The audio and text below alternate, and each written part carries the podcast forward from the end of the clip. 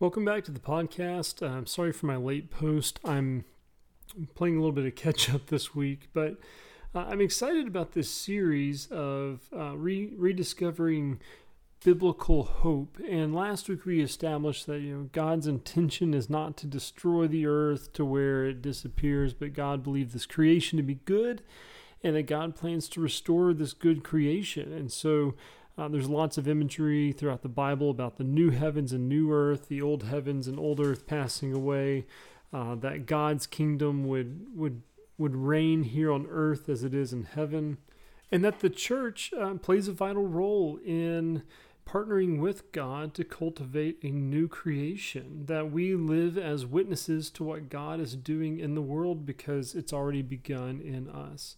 And so this shifts, uh, this week, we're shifting to a focus on what actually happens to us after we die. Um, because that, that shapes how we understand who we're called to be today.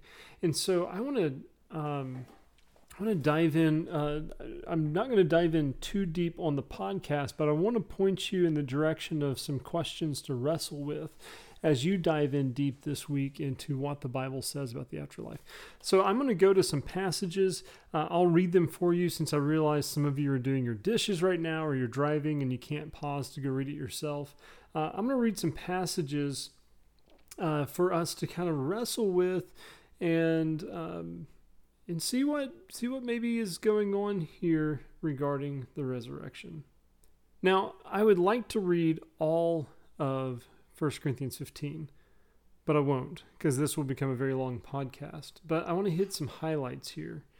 Uh, in 1 Corinthians chapter 15, Paul is making an argument for the resurrection. He begins by saying, Let me remind you of the gospel, the gospel that I preached to you, that you received and on which you have taken your stand.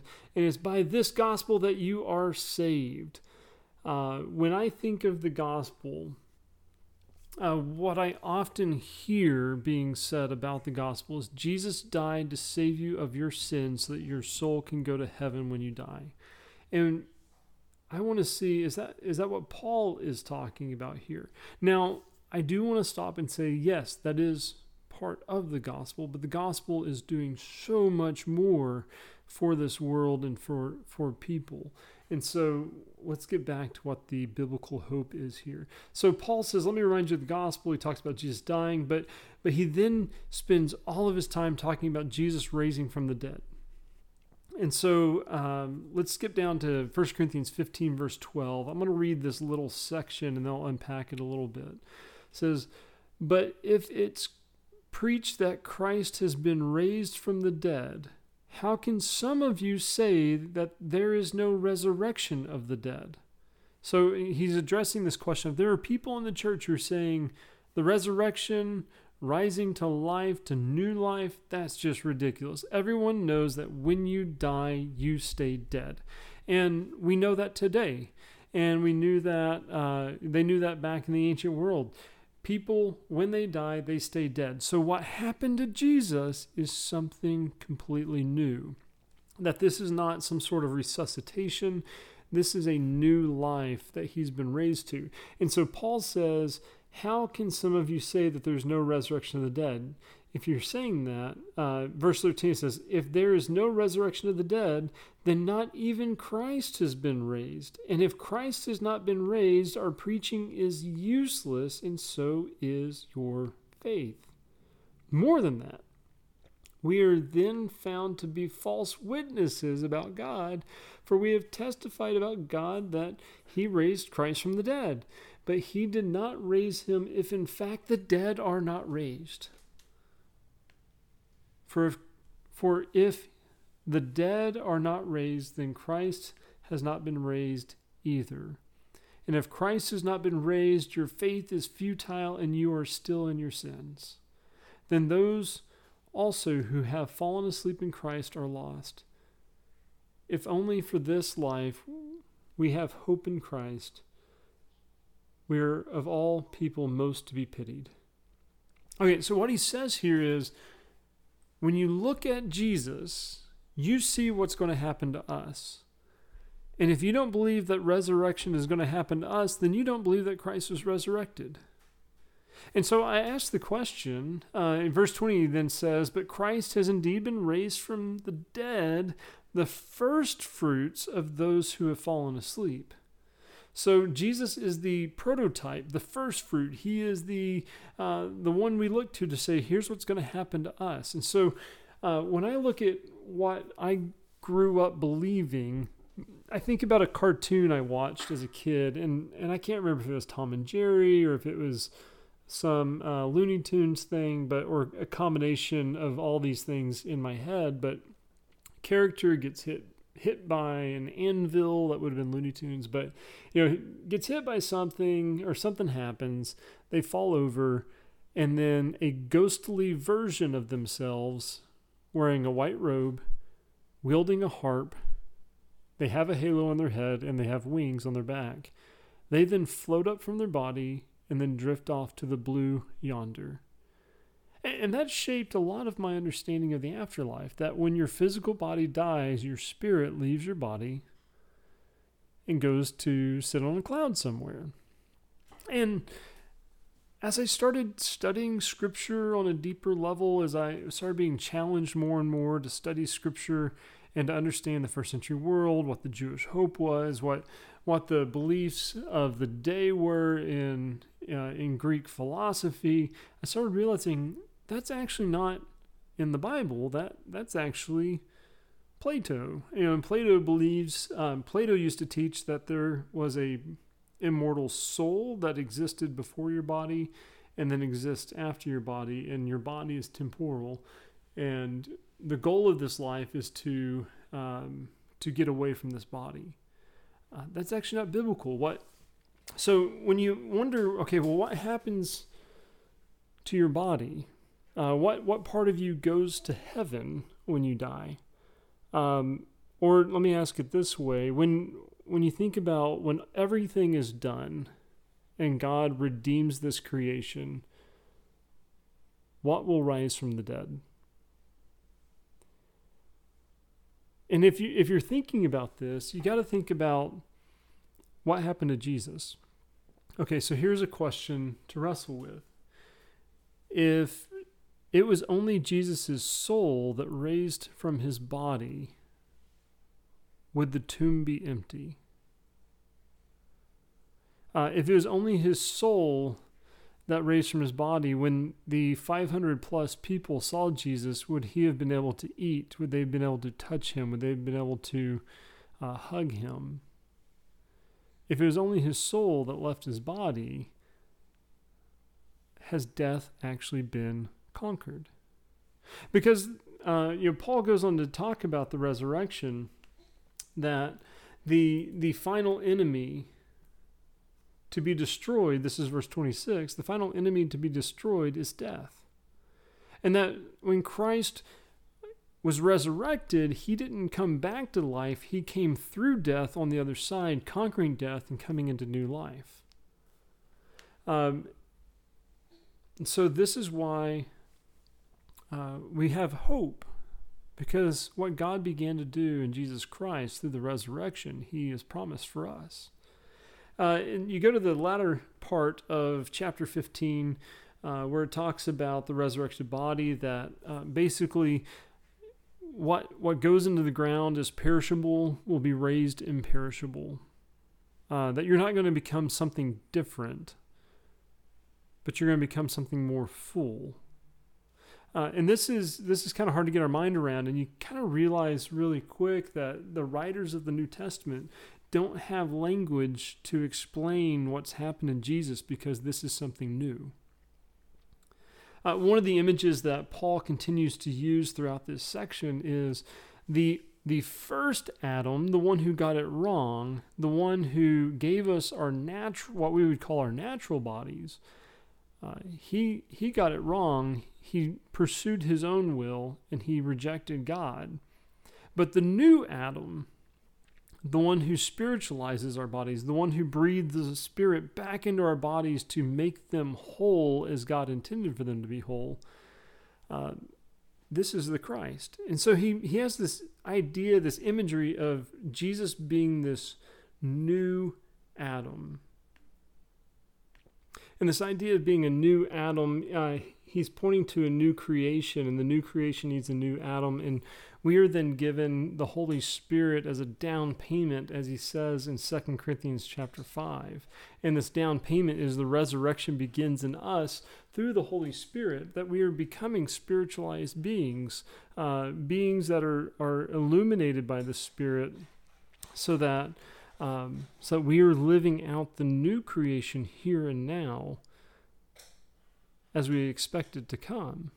And this idea that we are not full beings now, we are anticipating our fullness. Uh, Paul talks about this in 2 Corinthians chapter 5 in verse 1. He says, For we know that the earthly tent we live in is destroyed. We have a building from God, an eternal house in heaven, not built by human hands. Um, and this, I, this is imagery he's using of what you have on right now. This is just a tent. This is not a permanent dwelling. And so when you think about the the physical, the permanence of the physical life, uh, this is actually just if there's anything that's a shadow, it's actually the life we're in right now because fullness will come with this this house that God is bringing out of heaven down to earth. Uh, and so in chapter uh, 2 Corinthians chapter 5, uh, 1 through 10, go and read this. Uh, let me just go ahead and read it. 2 Corinthians chapter 5, uh, starting in verse 1, it says, For we know that if the earthly tent we live in is destroyed, we have a building from God, an eternal house in heaven, not built by human hands. Meanwhile, we groan, longing to be clothed instead with our heavenly dwelling, because we are, uh, when we are clothed, we will not be found naked. For while we are in this tent, we groan and are burdened because we do not wish to be unclothed, but to be clothed instead with our heavenly dwelling, so that what is mortal may be swallowed up by life. Now, the one who has fashioned us for his very purpose is God, for this very purpose is God, who has given us the Spirit as a deposit, guaranteeing what is to come. Therefore, uh, we will always be confident and know that as long as we are at home in the body, we are away from the Lord. For we live by faith, not by sight. Uh, and so this is this is talking about right now when we invest in being comfortable in this life and we fight tooth and nail to be comfortable in this life we're investing in all the wrong things. What Paul is saying is because of the resurrection, we invest in the things that are to come, the, the things that have permanence, the things that will last forever. And so, uh, this is what it means to live in the Spirit, is to live in the future reality that is to come in the resurrection of the dead. And then he goes on in the second half of this chapter to talk about we are to be about the ministry of reconciliation. That we are to, uh, in every person, everything, every ounce of this creation, we, we find the goodness of God in every person, and we, we then love that goodness of God into existence. We breathe life in, into that goodness of God we find in each person, and we bring them to fullness through the Spirit that you know part of that is reconciliation of sin but maybe we don't start with the uh, getting people to deal with their sin first and foremost but we get them to deal with the image of god placed in them first and foremost. That that we we find the goodness in them and we and we breathe life into that goodness rather than trying to uh, be sin managers of people. And again we have to deal with sin but maybe that's not always the starting point uh, one final passage I want to look at is as we look at the resurrection, there's one passage that always comes up, um, and there's a bunch of other passages for us to look at. But uh, First Thessalonians chapter 4, starting verse 13, um, I want us to. I want to challenge our paradigm a little bit because we need to get back to the you know what the early church believed about this stuff. Um, a lot of our beliefs came from the medieval uh, era, came from the re, uh, the rest uh, the Reformation in the 16th century, um, and have, have come from you know not getting back to the first century biblical context in the world that it was talked about, but but getting um, we've gotten away from all that. Uh, we we've developed uh, an escapist ra- uh, rapture theology where it's all about leaving this earth, and that just doesn't seem to be what's going on in Scripture. But here's one of the main scriptures that we have to wrestle with uh, in this mindset. In 1 Thessalonians chapter 4, starting in verse 13, so brothers and sisters, we do not want you to be uninformed about those who sleep in death, so that you do not grieve like the rest of mankind who have no hope. For we believe that Jesus died and rose again, and so we believe that God will bring with Jesus those who have fallen asleep in him.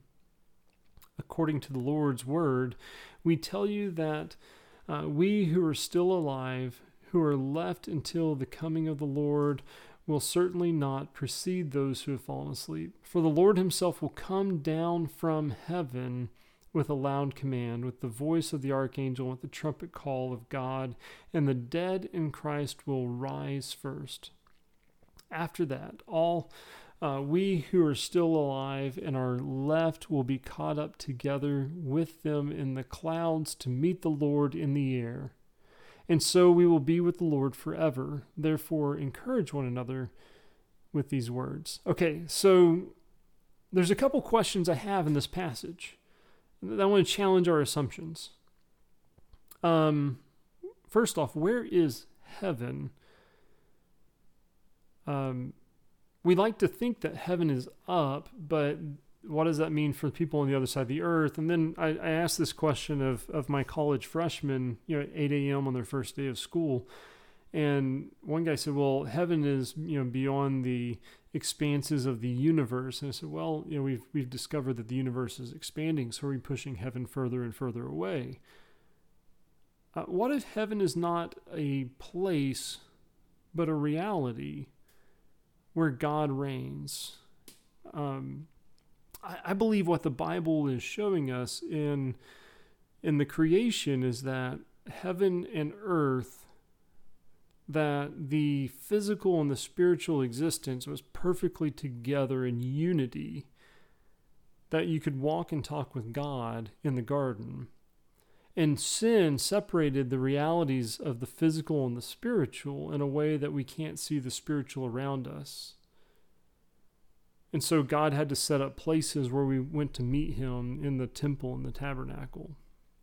And you see these manifestations of God where heaven and earth come together as his presence is made known. And this is all throughout Scripture. And, and so um, the ancient world, they categorized things like heaven and hell as up and down, but but I think we realize that that's not that's not a, a literal reality, but heaven is the reality of God's presence. And if if God's presence is not there, it is not heaven. Um, and so this I- idea of you know Jesus ascends to heaven. Well, again, what happened to his physical body? That's but that's a different discussion. But I, I want to also uh, give some framework to this in the view of the ancient world. When a king is has left his kingdom, and he's gone off uh, whether to battle or to make trade or whatever it is. But when the king has left, the watchman looks for the king to come. And as they see the king off on the horizon, they see the the fla- the flags flying as the king is coming down the road. They sound the trumpet to alert everyone in the city that the king is returning to his kingdom. And then everyone leaves the city to parade to meet the king on the road and then to parade him back to his kingdom. Uh, this is the imagery that Paul is using here with the Thessalonians. And I, I want to you know, maybe challenge some assumptions here. We go up into the air to, to meet Jesus because that's where Jesus went in his ascension. Um, but it doesn't tell us which direction we go from there uh, heaven, you know, he's coming down out of heaven, but it doesn't say that he then goes back up. and but it also doesn't say he comes back down. Uh, when you look at uh, the imagery of Revelation 21, uh, I'm go read 21 and 22, but the the the imagery here is the new Jerusalem is coming down. Uh, God is coming down to live in the new Jerusalem to be with his people, where all things are made new. Uh, heaven is coming down. Uh, the the prayer of Jesus is, you know, our Father in heaven, holy is your name. Your kingdom come. Your will be done here on earth as it is in heaven. And so, uh, when when the trajectory of Scripture is to restore God's good creation back to its goodness, the direction every everybody is going is down to the earth, down to the earth, down to the earth. Because the earth is what God created to be the place where he dwelt with his people and his creation. And so if God is restoring all things to be new again, God is going to come back to redeem those things to be new. And so when we when we meet Jesus in the air, it's to then bring him back to his kingdom. Uh, think on that. You don't have to agree with me, but and I would love uh, I'd love to hear your views on that, and because this is challenging. Um, also, the you may be thinking of the the rapture passages or what we call the rapture passages in Matthew, and I'm drawing a blank where those are right now. But it says where there's two in a field, uh, one will be taken, the other will be left behind, and there's a whole book series called the Left Behind series, and um, the assumption there in the books are that to be taken is good and to be left behind is bad, but it's actually right the opposite in Scripture. Uh, when you read the passage uh, before that in Matthew, it, it talks about uh, Noah and the ark, that the um, the evil of the earth is taken by the flood, and who's left behind? The righteous. Noah and his family. says, So it'll be in the coming of the Son of Man. Two will be in a field, one will be taken, the other will be left behind. Uh, in Jewish thought, um, taken is always a negative thing. Taken is you're taken into exile, you're taken into captivity. Uh, left be so being left behind is actually a good thing um, in the Jewish first century context. Uh, so we gotta you gotta re, reorient and and and shift the paradigm to what is the resurrection. Uh, if we have bodies that are going to be illuminated by the Spirit, what does that mean for us today as people of the Spirit? Uh, what does that mean for how we invest in this current world? That that if God's going to take care of the birds of the air, how's He going to take care of us? Um, what we see in Jesus is what we anticipate for ourselves, the hope that we have in the resurrection. That we won't go back to our best existence here on earth, but we will go into something completely new. Um, something better, something more natural. Uh, I, I love this quote from C.S. Lewis, and I'll end with this. It's not that you're merely human, it's actually that you're not human enough. And it's in the resurrection, being people of the Spirit, that we find our true humanity. And we continue to cultivate the Spirit to bring out that true humanity in us until it's fully realized in the resurrection. Folks, let's be human together.